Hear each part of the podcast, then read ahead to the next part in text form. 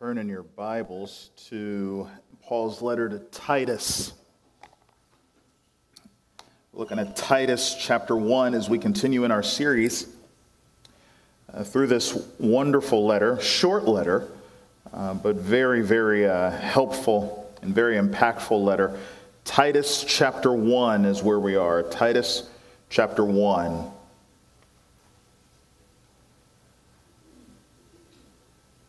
And when you're there, say, I'm there.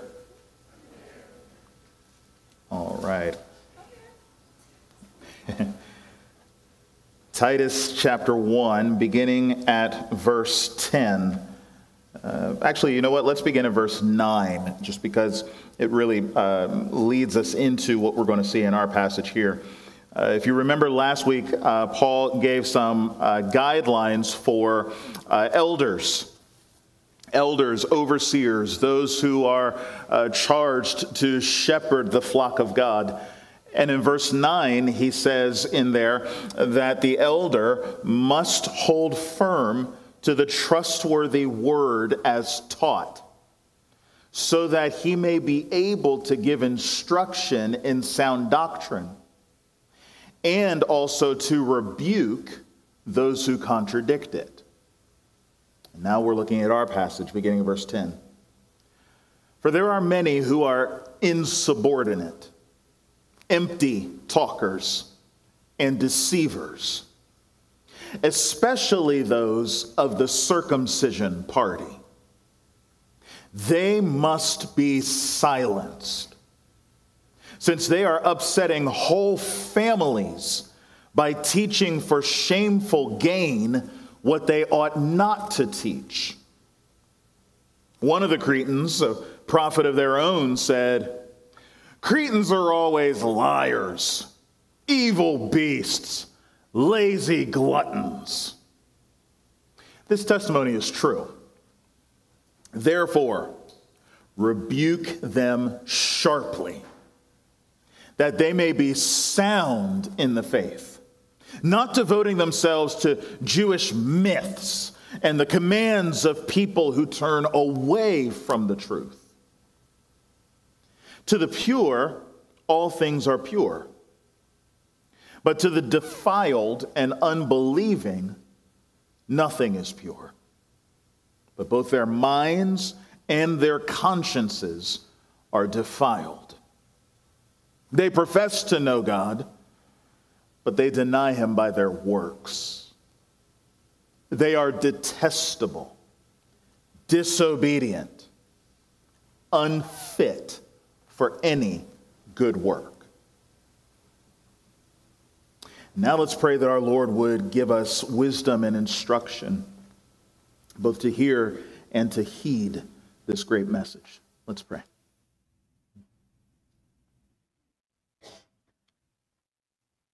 Father, we need your help.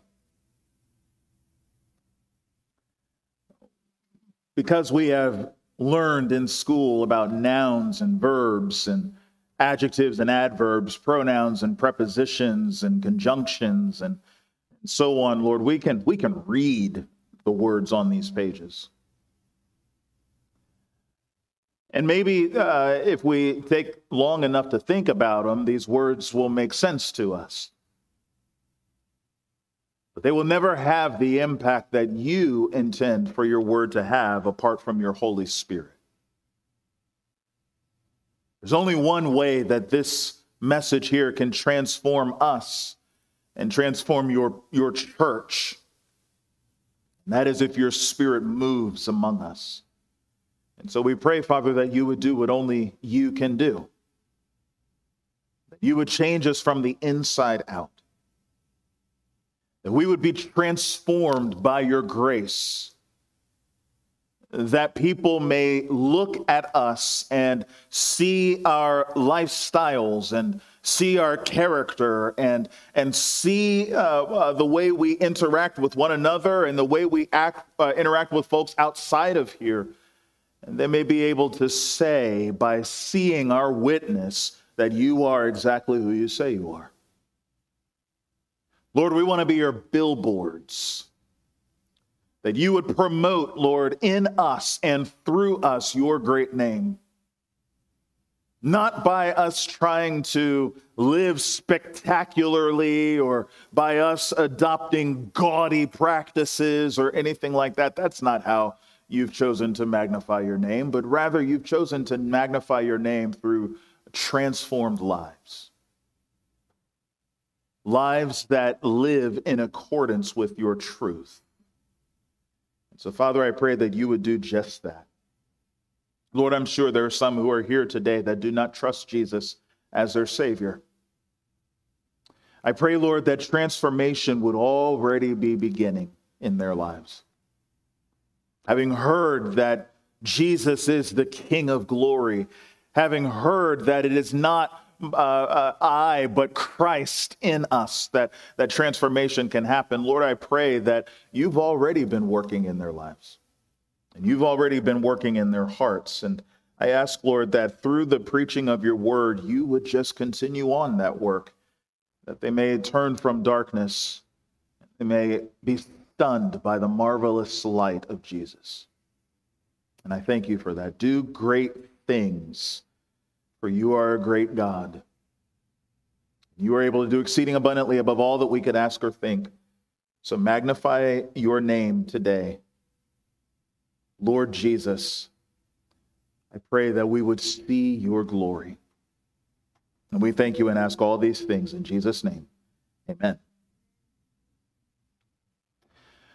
We're in a very, very strange time uh, not just strange in our own cultural moment, but really strange time globally. And I'm thinking specifically about uh, our technology. How many of you remember the days when uh, when the phone would ring at your house and you actually had to go to a room to answer the phone? How many of you re- remember that? Um, uh, uh, there's some of you that don't know that. There was a day where your phone wasn't in your pocket. Um, you had to actually get up and relocate to the room in your house where the phone was. They, they were called landlines. Um, how many of you have no idea what a landline is? You've never seen anything like that before. I figured it would probably be a little bit of a generational thing.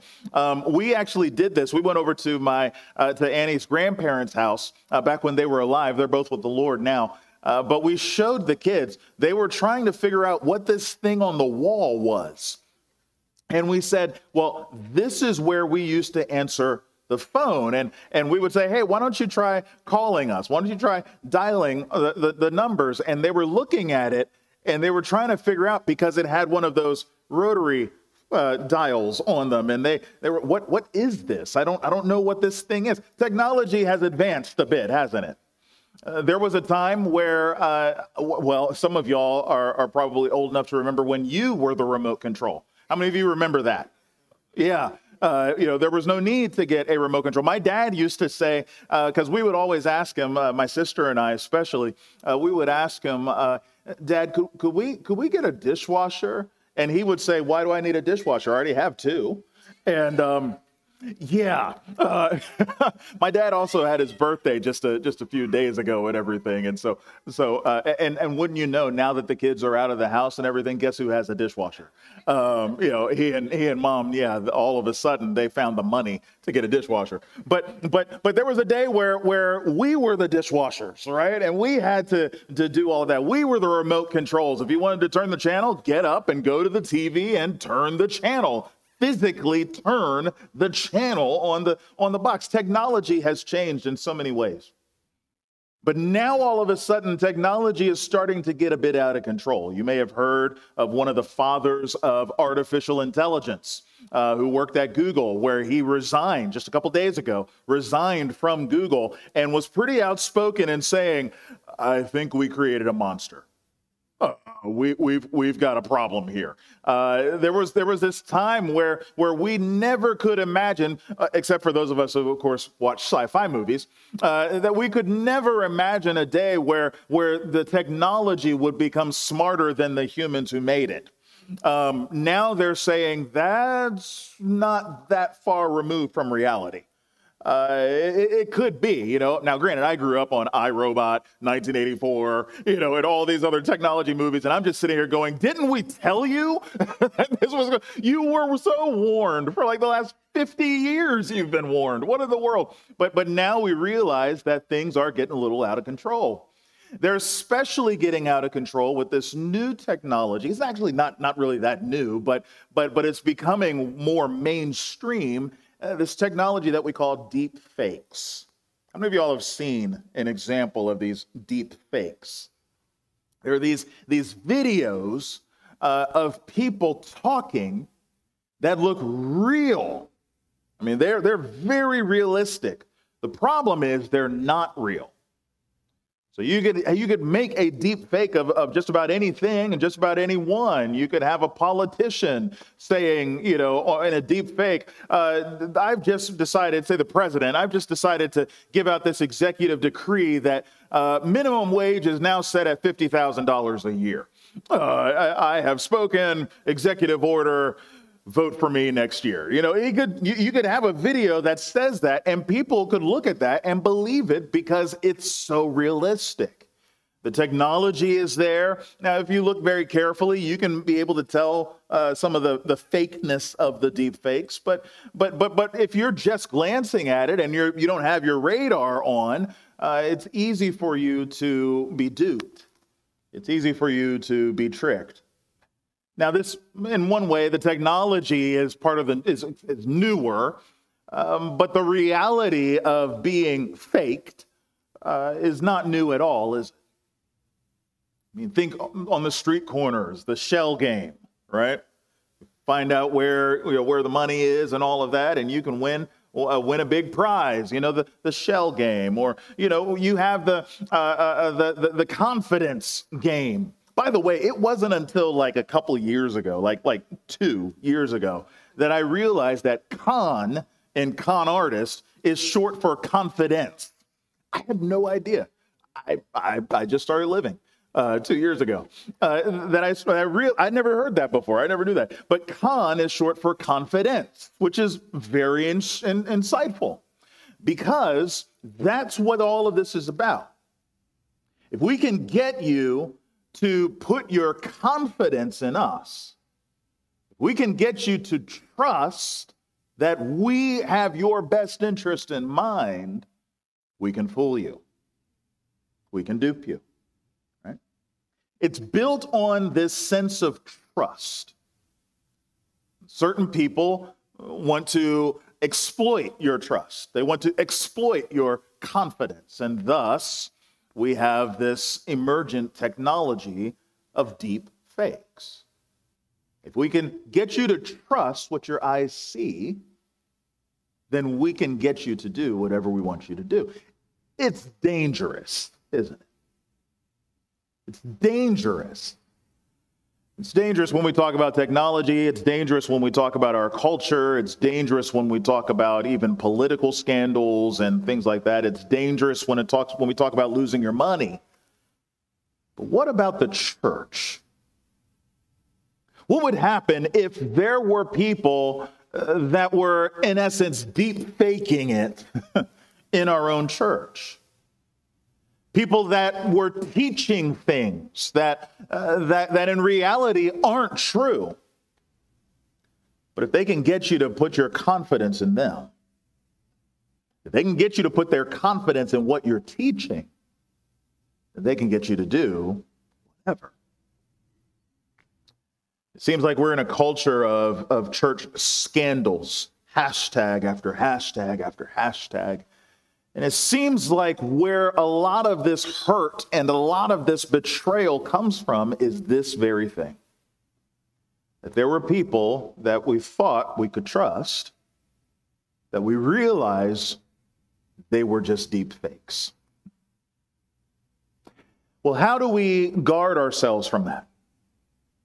How does TCC, Treasuring Christ Church, protect from, uh, from, from these deep fakes?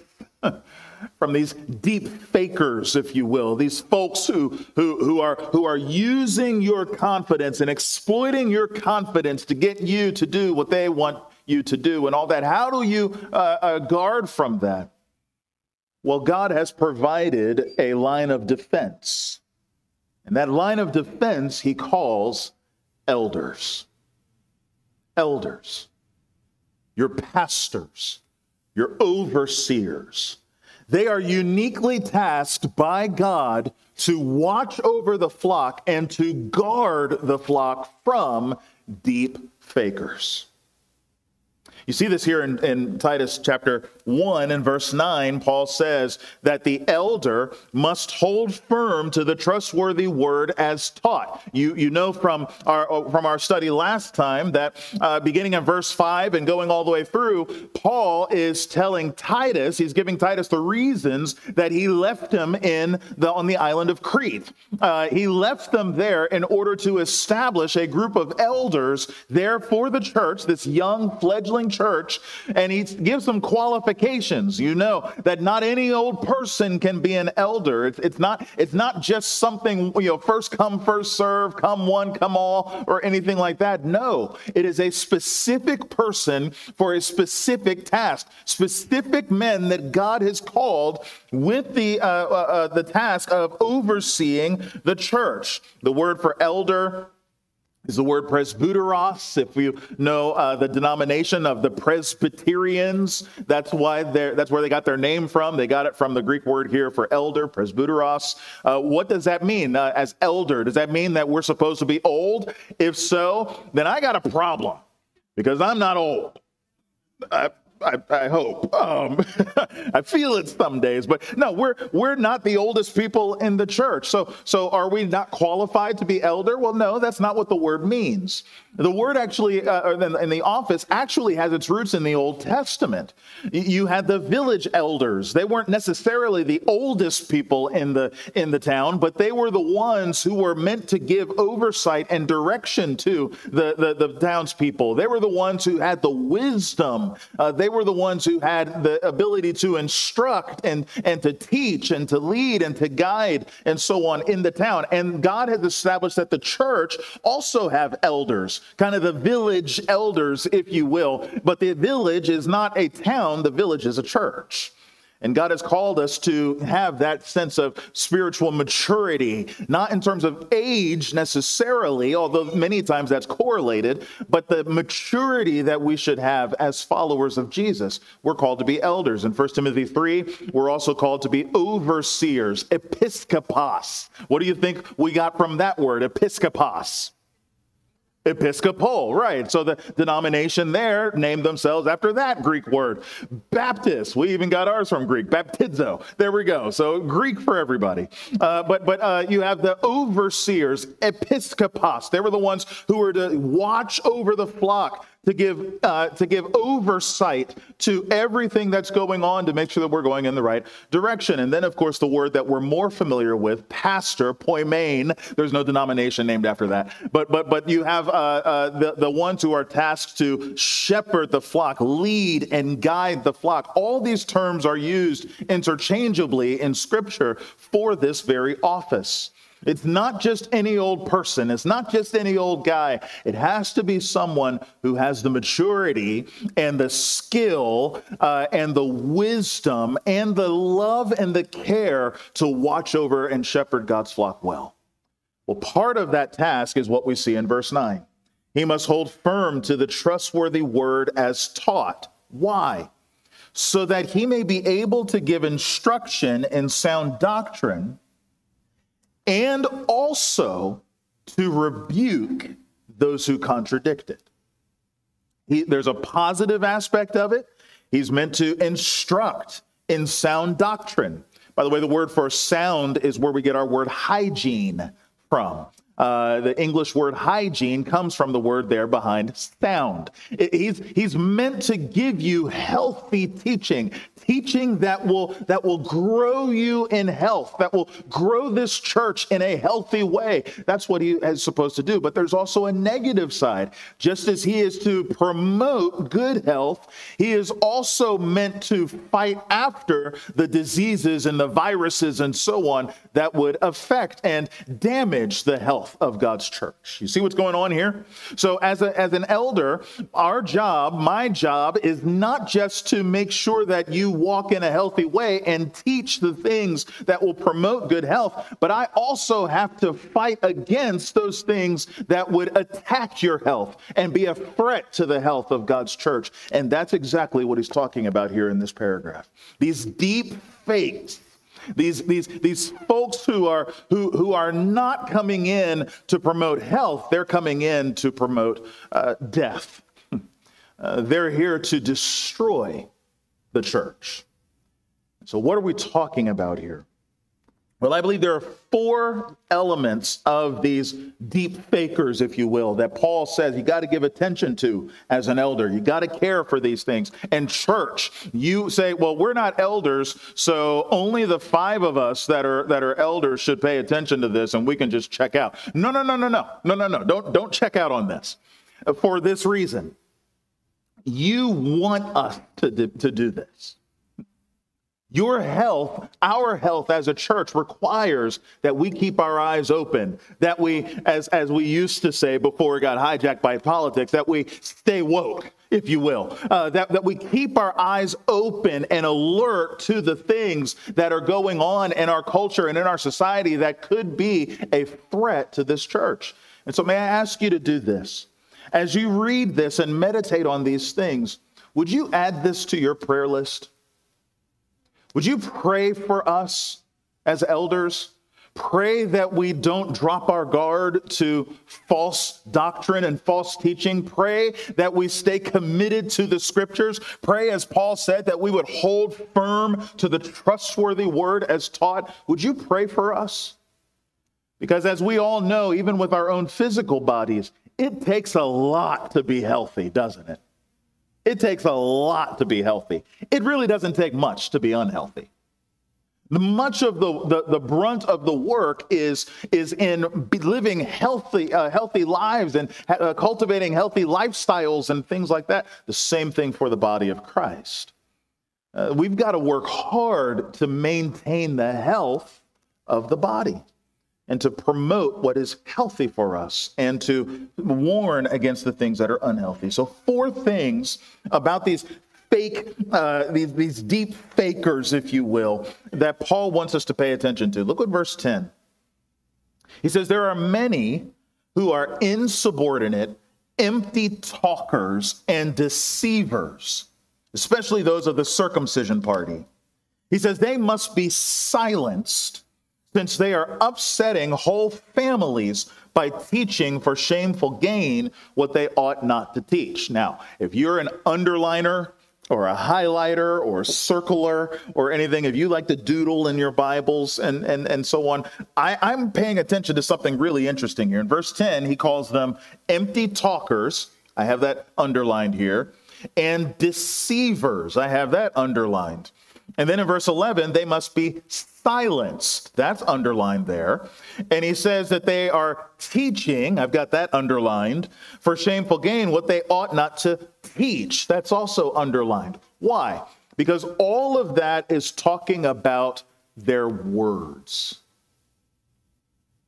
They speak things that are not healthy. They speak things that are destructive to us. And so, if uh, we're going to, uh, uh, to, to fight uh, deep fakers, if we're going to uh, guard against them, then elders must expose their doctrine. We must expose them for their doctrine. They're teaching things that are not healthy for you. They're teaching things that are, that are not healthy for the church. You may have uh, some of y'all are, are familiar with um, uh, with with various different things that we eat that that and, and, drink and so on that actually aren't what they are at all. Y'all y'all y'all know this. Like for instance, corn pops. Um, I've never seen corn that looks like corn pops. Okay, I, I, I'm guessing that's not it. I ginger ale. There was one time where uh, I was introduced to real ginger ale that ha- actually had ginger in it. You could see the pieces of ginger at the bottom of the of the cup. And I remember drinking that and going, "Wait, then what is that?" what, what is this ginger ale over here that, that, that we're talking about? That's not, that's not real ginger ale. Even though it says ginger ale on the label, it's not ginger ale. Even though it says corn pops, it ain't corn pops. All right. And, and you may have Froot Loops, right? I have no idea what the percentage of fruit that, that exists in Froot Loops, but I'm just going to guess that it's like that much, right? Froot Loops, there's no fruit in Froot Loops, you know, and all this. No, it's not true, you see? They say one thing, but they're lying, all right? It's not what it actually is. And the same thing with these folks here. He calls them empty talkers, he calls them deceivers. He, he says, uh, especially, that there are those from the circumcision party. So, who's, who's the circumcision party? Well, this was a group of, of Jewish uh, uh, people who were teaching that the way to righteousness, the way to be holy before the Lord, the, the way that you, uh, that you get yourself right with God was by obeying the Old Testament law. And, and, and first uh, among all of the, of the different requirements of the Old Testament law was that you had to be circumcised. Circumcision, Genesis 17, it says that that was the sign of the covenant that God had made with Abraham. And so they were just taking that, cutting and pasting it to Gentiles and saying, if you want to be in on the blessing of God, if you want to be pure and holy before Him, then you've got to follow all the Jewish customs and so on. You've got to become a Jew. And Paul, highlighting the multi ethnic nature of the gospel, the multicultural and multinational beauty of the gospel, has taught repeatedly throughout the New Testament scriptures that the way to God is not through becoming a Jew.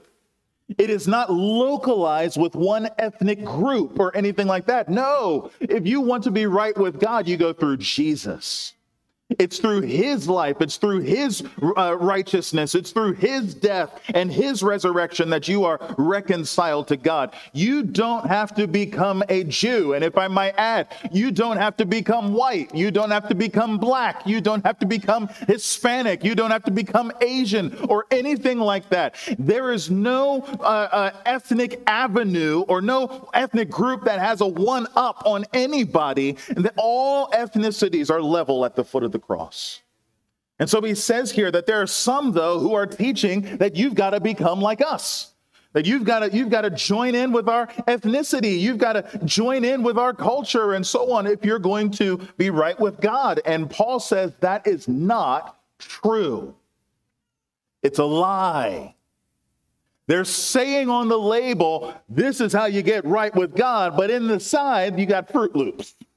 All right? Inside, you have false teaching. He says, No, we as elders have to hear these things. We've got to have our antennas up on that, and we've got to expose it when it shows up. There's a whole movement of folks today um, if I can get fired real quick, uh, there, there's a whole movement of folks today that are saying that, that, that the way that we get right with God as Americans is if, is if white people get up on top of the ladder and everything, and all minorities need to just go back to where they came from, or they got to find their place and all of that. And for whatever reason, there is a small but incredibly loud group of Christians, uh, so called, I'll put them in parentheses here, in, in air quotes, uh, who are saying that this is the will of God. And we as elders need to call that out and say that is not the gospel. The gospel is not this group is above all other groups, this group is special before God and all that. No. And just a little uh, full disclosure, I remember hearing all of that when I was a kid because I grew up in Christian school. And in our fundamental independent Baptist uh, Christian school, I remember hearing things like those drums over there, they play, uh, you, they're, they're ungodly because the beats and stuff that come from that satanic thing come from the pagan jungles of Africa. Oh, wonderful. Thank you. That's our contribution to society. You know, we, uh, we gave you pagan, nasty, evil drums. Well, what, what kind of thing would you, ex- uh, uh, is, is, is acceptable? What's the kind of music that God loves? Well, well, the music that the angels sing come from the hymnal. They would say these things. And, and, and this is the type of thing that we need to listen to. We need to sing hymns. Now, I'll, I'll, I'll let you know, I got hymns uh, on repeat. I love the hymns some of the most beautifully written songs of praise to the Lord over the centuries and so on. I've got no beef against hymns or anything like that. I do have a beef with saying that the European way of worshiping God is superior to any other people group's way of worshiping God. That's not my God. That's not the God of the Bible. The God of the Bible talks about people worshiping him from every nation and tribe and language. The, the, the, Bible talks about people from Cush. You know where Cush is? Cush is Ethiopia. You got folks from Cush, and you've got folks from, from, uh, uh, from Babylon, and you got folks from Assyria, and you got folks. Paul wanted to get the gospel to Spain in Romans 15. Why? Because he believed that, that there should be Spanish speaking people who are joining in in the worship and praise of God. That's the way it should be. Don't fall for this monolithic, mono-ethnic, uh, any type of racial, ethnic superiority type message. It's not the gospel. The gospel is way more beautiful than that. And we as elders need to be aware of these things and we need to call them out. Note in verse 11, look at the effect of this. They, they, they are upsetting whole families. No, they, they sow discord. You've got families that are getting ripped up by this fake, false doctrine. Whether we talk about, you know, that that I've already talked about, or we even talk about over the last couple of years when people have used the scriptures to, to promote conspiracy theories and, and political uh, insurrections and all of these different things that, that we've seen, and they've quoted scripture to do that. We as elders need to call that out and say that's not the way that happens. We've seen families, I know even in, in, our own extended family, we've seen the rift of people breaking up, and no one, these folks over here never want to talk to these folks over here anymore, and all of that. What happened? Well, it's because these folks use the Bible. They believe that because they use the Bible, it's true, and they got caught up in all of this conspiracy theory nonsense. It's wicked. We as elders need to be uh, uh, vigilant to call that out and say, no, that's not the way to read the Bible. That is not, that is a hijacking of the message of Scripture and using it, check this out, verse 11, teaching for shameful gain what they ought not to teach.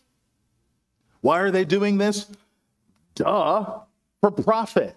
That's why they're doing this. Why do you have prosperity guys on TV who are who are who are saying, you know, just give this love offering in Jesus' name, right? Just give this love offering to me, sow this seed into our ministry, and so on. And, and we've heard the guys. We've heard the guy down in Atlanta who, who decided that he needed another Learjet because his was outdated. And, and, and he was just like, you know, the man of God must not fly coach that that's just not the way that we should that, that i should i'm a man of god right? And, and i can't be that person. And so and so you need to sow this seed and all that. Multi-million dollars. Folks giving their money to buy some healing cloth. And, and if you just if you just touch this cloth just like touching the hem of jesus' garment you will be healed. It's a lie. Why are they doing this because they know that if you, if they can get you to have confidence in them, they've got a beeline right to your pockets. We as elders must expose the doctrines, the false teachings of these people who are doing it not for your health, but they're doing it for your money. Not only that, but we must expose their doctrine and we must expose their devotion. What is it that they're connected to? What is it that, that has their, their hearts and so on? Well, he goes on. Look at verse 12. He says, Well, one of the Cretans, a prophet of their own, said, Cretans are always liars, evil beasts, lazy gluttons. That's a glowing endorsement. Uh, they're always liars, evil beasts, lazy gluttons. And he says in there, verse 13, yeah, they're, they're, it's totally true. That's exactly what the Cretans are like. Uh, they're, they're liars, they're evil beasts, they're lazy gluttons. What are they devoted to? They're devoted to their culture. Instead of being different from their culture, check this, they adopt the culture's way of doing things in order to get their way across. Oh, oh, oh, the culture just tells it like it is. Well, then, if I'm going to get my way in this world, I've got to, I've got to just tell it like it is too, right? If, if, if, everybody on social media is brash and bombastic and, and, and just tearing everybody down, then I need to be that too if I'm going to be able to get ahead. You know, it, there's no distinguishing between the people of the culture and, and these folks here. He says this is exactly how they act. Paul says here, therefore, rebuke them sharply. Why? That they may be sound in the faith. I love Paul's heart. Uh, he's not saying that we need to cause a turf war with these folks so that we can triumph in the end and we can we can stomp on all of our enemies and and we could win this culture war. No that's not why he says that. He says rebuke them sharply so that they may be sound in their faith. Remember the word sound is the same word where we get our word hygiene. Remember i said that earlier? Same word here he wants even false teachers to come to a place of health. I'm not against the prosperity guys. I'm not against the conspiracy theorists. I'm not against white supremacists. I'm against their teaching, absolutely. But I want them to know the beauty of my Savior. I want them to know the, the, the, the, the glories that are written in the pages of this book. I want them to know what it's like to live. Stop falling for these things that they think is life when reality it's death. I want them not to be deceived anymore. Or as Paul says here, that they would not devote themselves, verse 14, to Jewish myths and the commands of people who turn away from the truth. They're, they're devoted to the wrong things. By the way, Paul would know something about being devoted to the wrong things. Paul was the one who was going around looking for Christians to, to, to, to round up and, and arrest and have them uh, persecuted and, and, if possible, executed. That's what he was all about. And so he was going from town to town. He even uh, fled the country and went to, uh, to, uh, uh, to Syria so that he could find Christians in the, in the capital city of Damascus. And it was there that God shone his light to him uh, from heaven. The risen and ascended Jesus shone himself to him and said, Saul, Saul, why are you persecuting me? What are you doing, Saul? I am Jesus whom you're persecuting. You, you are going in the wrong direction. I want you to know what it looks like to truly follow the one true and living God. You see what's going on there?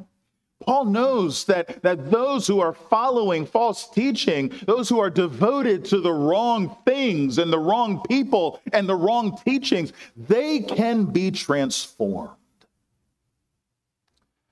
is why we've got to put an end to this whole tribal thing that, that seems to be so common and so prevalent in our world today. The person over there is not my enemy.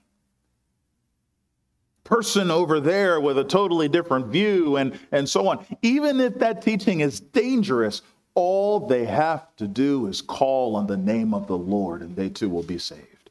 Do you see the power of the gospel?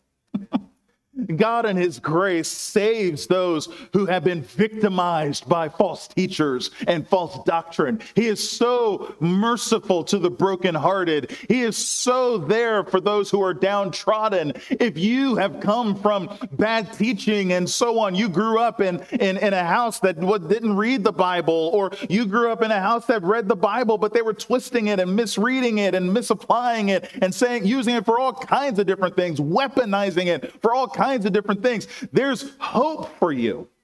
You can, you can be delivered. You can be rescued from that. And you can be in a place where, where godly men uh, shepherding the flock and godly folks, uh, uh, uh, members, and so on, can disciple you and treat, teach you and give you the healthy food that you need so that you can have nourishment and grow spiritually. God bless them. But, and God bless that work. But here's what Paul is saying here. This gospel is powerful enough not just to change the victims and save the victims of false teaching, but this gospel's power enough to save the victimizers. Isn't that amazing?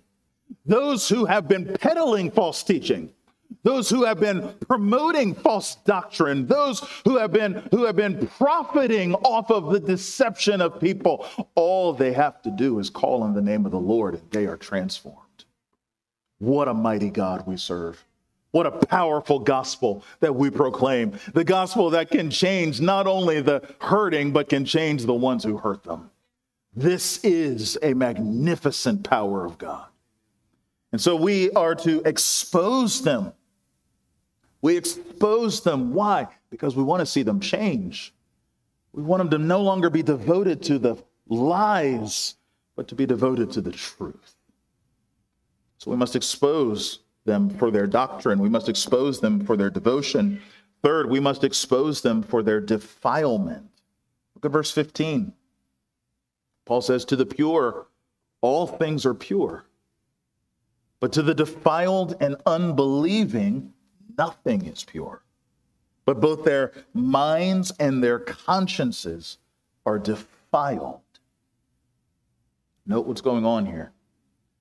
Paul says, To those who have been cleansed by Christ, to those who have, who have been washed, as he's going to say in chapter 3, washed by the regeneration of our Lord, uh, th- those who have had that transformation, he says, all things are pure. In other words, they, they have the ability and the capacity to be able to see things purely, to see things from a righteous perspective, to see things in a way that glorifies God.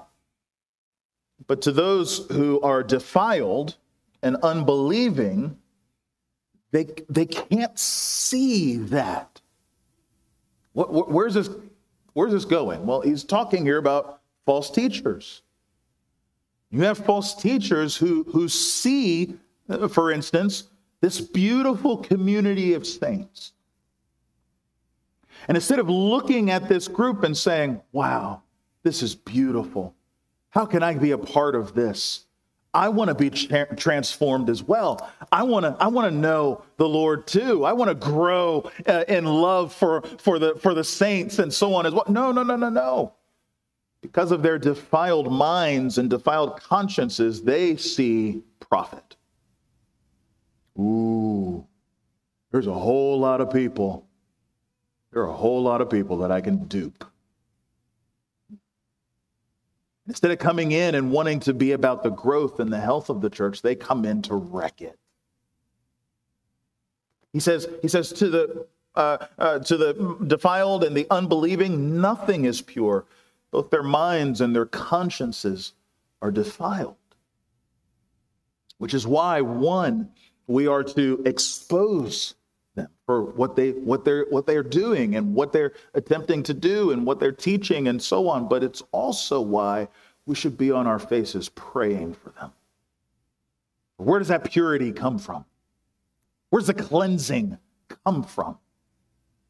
It's not by being a part of the right group.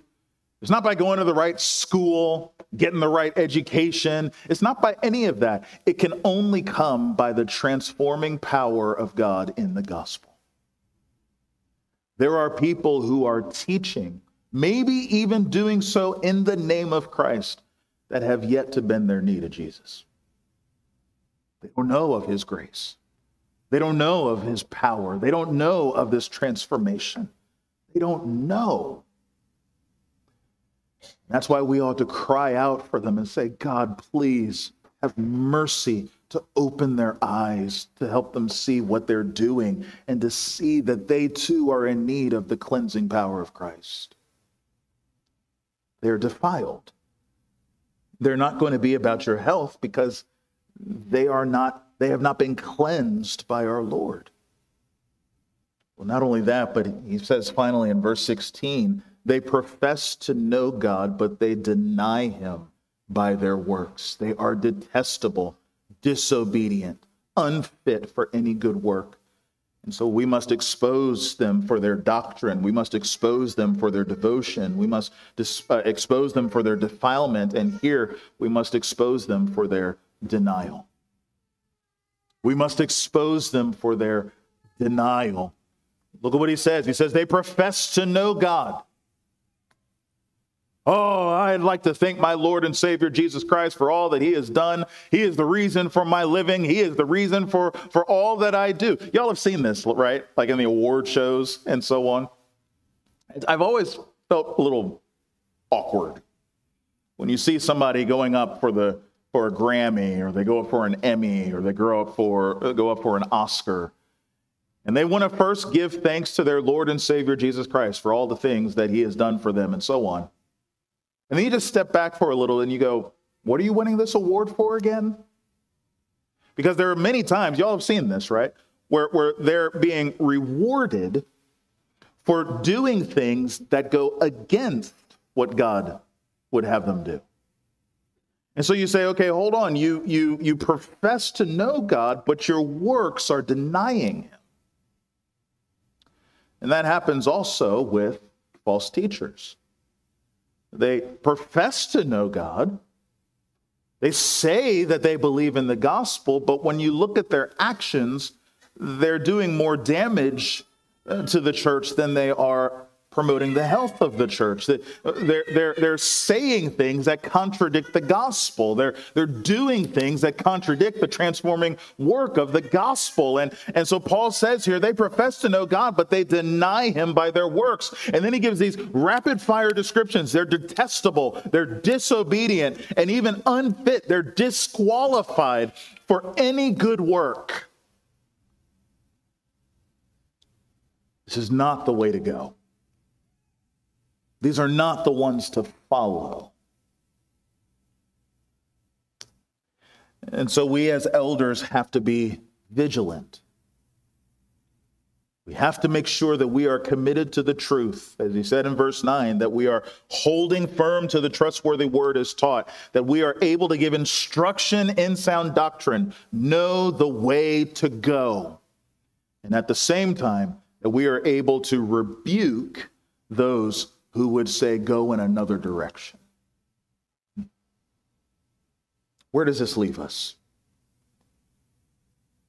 Well, I'm, I'm sure you've seen these different diet plans. Um, you, you kind of got these two different types of diets, right?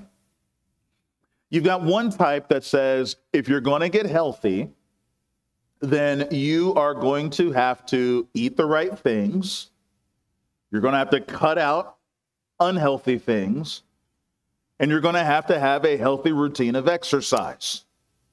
Right? There's, there's no health any other way. And then I don't know if if, uh, if, if you've seen this. I see this every once in a while when I'm on YouTube, especially. Um, I'll look on YouTube, and you know how you press a video and you're all excited about seeing a video, and then an ad pops up. And then, like 20 seconds into the video, mid sentence, another ad pops up. I love watching uh, music, uh, uh, um, like videos of, of, musicians and so on, uh, guitarists and, and others. And they'll say, okay, now here's how you, uh, how you tune your guitar. Well, first thing you, are you overweighted? you know, are you bloated? Or, you know, do you have digestive problems, you know, or whatever? And you're just like, five, four, three, right? Two, one, skip ahead. You know, it's just the longest five seconds, you know, of your life are those little ads that pop up, and you're just like, what in the world? And for whatever reason, I don't know if Google's trying to send me a message or not, or if this is common with with with with everybody. But for whatever reason, mine are always like these exercise, diet, you know, gastric type things. And I'm just like, I don't understand what, what they're trying to say. Is there am I am I being watched? Is this is this camera on or something? And they and you have these these videos and and they're all pretty much the same where they're like, you don't have to cut any bad food. You don't even have to exercise, you know, all this time. You just pop this pill, you know, and everything, and it will just, your fat will just evaporate or something, you know. And it's all of this, this type of thing. You don't have to cut out anything. You don't have to stop anything. You, you just live your life just the way you are. Pop this pill, poof goes your fat, and you'll be perfectly fine. And that sounds so appealing from random YouTube person that doesn't even give us their name. uh, you know, it, it seems like it's like it's too good to be true. Well, there's a reason that it's too good to be true. It ain't true, right? That's not the way to go. If you want to be healthy, you need to have healthy intake and you need to have healthy exercise. For God's people, for God's church, for the body of Christ, if we are going to be healthy, we need to have healthy intake. You've got to make sure that you are feasting on the Word of God. And here's an amazing thing about God's Word you can never get overweight with God's Word. You, there is no such thing as type 2 because you had too much Bible, right? There's no high blood pressure because you just had a little too much scripture in your life today. There are no side effects to, re- to reading the scripture over and over and over again and feasting on God's word. The only thing that you can get from meditating on the scriptures day and night is more health. more holiness, more godliness, more more uh, of a sense of the presence of our Lord Jesus Christ. That's why he gave you his word. But if you're going to be healthy, it's more than just reading the scriptures. There are some things you're going to have to cut out. There's false teaching that you're going to have to cut out. There are podcasts that you may be listening to, and they're feeding you with, with teachings that are not from Scripture and are actually bad for your health. And you're going to have to say, you know what? Maybe I need to cut out, cut this stuff out. There's, there may be some, some music that you're listening to, and it may give you a, a, a, a bump in your exercise and everything, and, and you, you just, it hypes you up and all of this, but the long-term effects may be hazardous to your health. And you may have to say, I need to step back from this because it's not feeding me with things that, that glorify God. It's, it's actually turning me away from Him. There may be some TV habits that you may have to cut, whether it's cable news or whether it's some show or whatever, that, that you go, you know what, as I'm watching this, it's not actually training me and discipling me to become more like Jesus. It's actually training me to be scared out of my soul so that I never trust in Jesus. I'm apparently supposed to trust in whatever politician that, that, that, that wants everything from me and all of that. You may need to cut all of that out if that's hazardous to your health. You, in order for you to grow in health, you need to eat the right foods. And this is the best, most tr- uh, nutritious meal that you can have. It is the very Word of God. In the next passage in chapter 2, we'll get a little dose of healthy exercise. it's not just eating the right foods, but it's also developing the right habits of life. And that's where he's going to go in the next chapter. But if we're going to have a healthy diet, if we're going to eat the right things, we're also going to have to cut out the wrong things. And God has given you, in essence, a group of nutritionists, a group of folks who are able to say, hey, you want to cut this out of your diet because this isn't going to help you. Praise God for elders. Praise God for those whom God has tasked to oversee the flock. And may God give us grace, not just that we may see through the lies that come our way, but that we also would hold firm to the truth for the good and the health of God's church. Amen? Amen. Let's pray. Oh, Father, your word is precious. As, the, as uh, Peter would say to our Lord when the Lord said, Are you going to leave? Are you going to go away from me too? And Peter said so poignantly, Lord, where else are we going to go? You alone have the words of life. The words of life. That's what this book is. It's the words of life. And so, Father, I pray that you would help us as elders to be so in tune with your word that we can smell false doctrine a mile away. May we shepherd the flock, care for her deeply. To be able to say, this is not in step with Scripture. This goes away from the standard that our Lord has given us. And I pray, Father, for each one of our dear people, our brothers and sisters here at Treasuring Christ. I pray, Lord, that as we are striving to be sensitive to your word and have, a, have an allergy to false teaching, I pray, Lord, that you would cultivate that among all of us. That we would not drift away from the church following after false teaching, that we would not drift away from you because we gave our confidence to another. Father, I pray that each one of us would walk in health, that we would walk in the godliness that your word uh, provides and, and shapes us to become. And I pray that in doing so, we would be a witness to our neighbors and to the nations of the truth of the one who is the truth, our Lord Jesus Christ. Have your way among us. Lord, even as we observe the Lord's Supper, may we be reminded that it is the truth of Christ crucified, risen, and exalted. It is in these truths that we live. It's in these truths that we are transformed. We thank you and ask this in Jesus' name.